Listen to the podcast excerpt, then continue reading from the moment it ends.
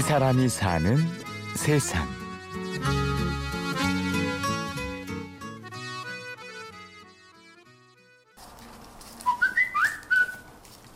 어, 안 보이는 애 어디 쪽에 있어요? 가운데, 어, 그 옆에 벽오동이 있어요. 어, 어, 오케이, 오케이, 오케이, 오케이. 서울 동대문구 이문동.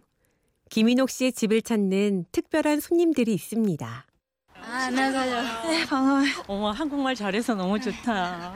그럼 며칠 있다 가는 거예요? 한 이 주일 동안. 들어가세요. 짠, 잠깐만. 와. 내가 못 칸다. 그녀의 게스트하우스에 들어서자마자 연신 사진을 찍는 외국인 손님들. 그들이 찍는 건 종이로 접은 한복과 외국 건물인데요.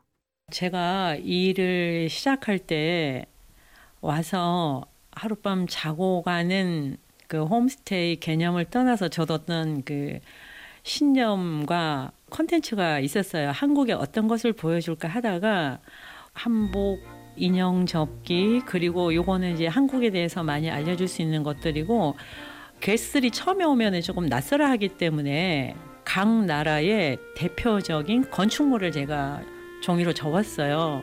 그다음 맨 처음에 일본 게스트가 왔을 때 자기 나라 그 히메지 성을 보더니 너무너무 좋아하는 거예요. 그래서 아, 뭔가 이제 이어줄 수 있는 게 있다는 게 이 친구들을 더 빠른 시간에 각광하게 해주게 했던 것 같아요.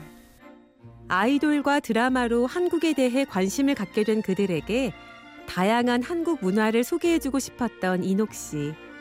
공연을 보러 많이 갔어요. 작년에 두바이 게스트 삼 개월 머물다 갔는데 공연을 열아홉 번 갔어요. 뭐 인형극에서부터 뮤지컬, 뭐 국악 공연, 오페라 이제 많이 갔는데 이 친구는 그것 때문에 한국에 대해서 아이돌 그룹만 있나 이제 생각을 했던 것 같은데 이런 속사를 보여주고 있더니 더 한국에 대해서 매력을 느낀 것 같아요. 그러다 보면 외국인들은 자연스럽게 한국의 매력을 느끼게 되고 그들과의 경험은 그녀에겐 또 다른 자산이 됩니다. 재방문하는 게스트들이 더러 있어요. 친절하게 대해주면은요, 게스트들이 다 알아요. 그리고 갈 때 저는 꼭 조그만 선물 제가 직접 만든 거를 줍니다.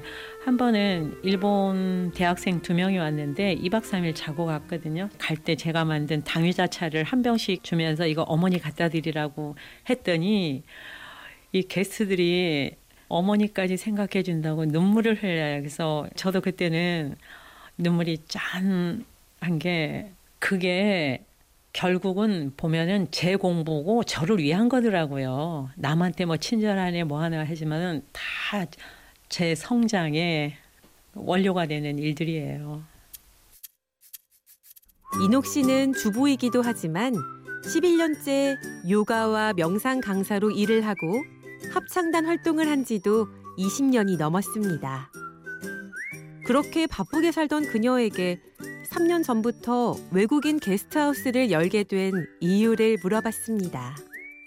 고향이 제주도인데요. 학교 다니면서 중이 때부터 등산을 좋아해서 산을 많이 탔습니다.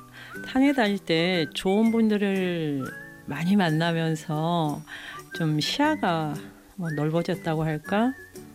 전국적으로 안 다녀본 산이 거의 없을 정도로 많이 다녔어요. 그때 나가서 정말 내가 하고 싶었던 그 꿈을 펼치고 싶었는데 못 나갔기 때문에 어떤 그 대리만족으로 외국인들을 집으로 모시고 그들과 많은 얘기를 하는 것도 예, 그거에 대한 보답일 수도 있는 걸 거예요. 그때부터 등산을 시작하면서 위험한 사고도 많이 겪었습니다.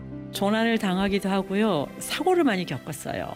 적설기 빙벽 훈련하다가 빙판에 한 이백 미터 굴러가지고 올라오지 못한 적이 있고 자일이 목에 걸려서 대롱대롱대롱 매달린 적이 있고 등산하다가 불어난 탕류에 몸이 빠져가지고 물귀신이 돼서 살아난 일도 있고 그런 것들이 저를 더 강하게 만들었던 것 같고 제가 그때 꿈이 있었다면은 제주도만 아니었더라면 제가 히말라야를 가거나 전 세계를 누볐을지도 몰라요.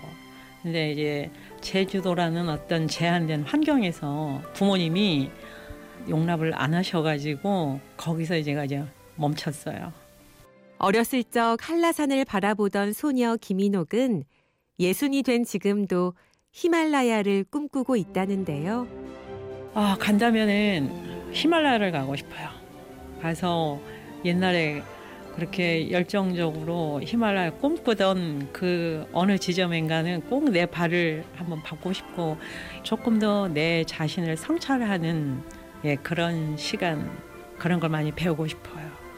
항상 긍정적인 마인드를 가지고 달면은요, 그 시간은 걸릴지라도 그게 반드시 나에게 어떤 소득을 갖다 주는 것 같아요.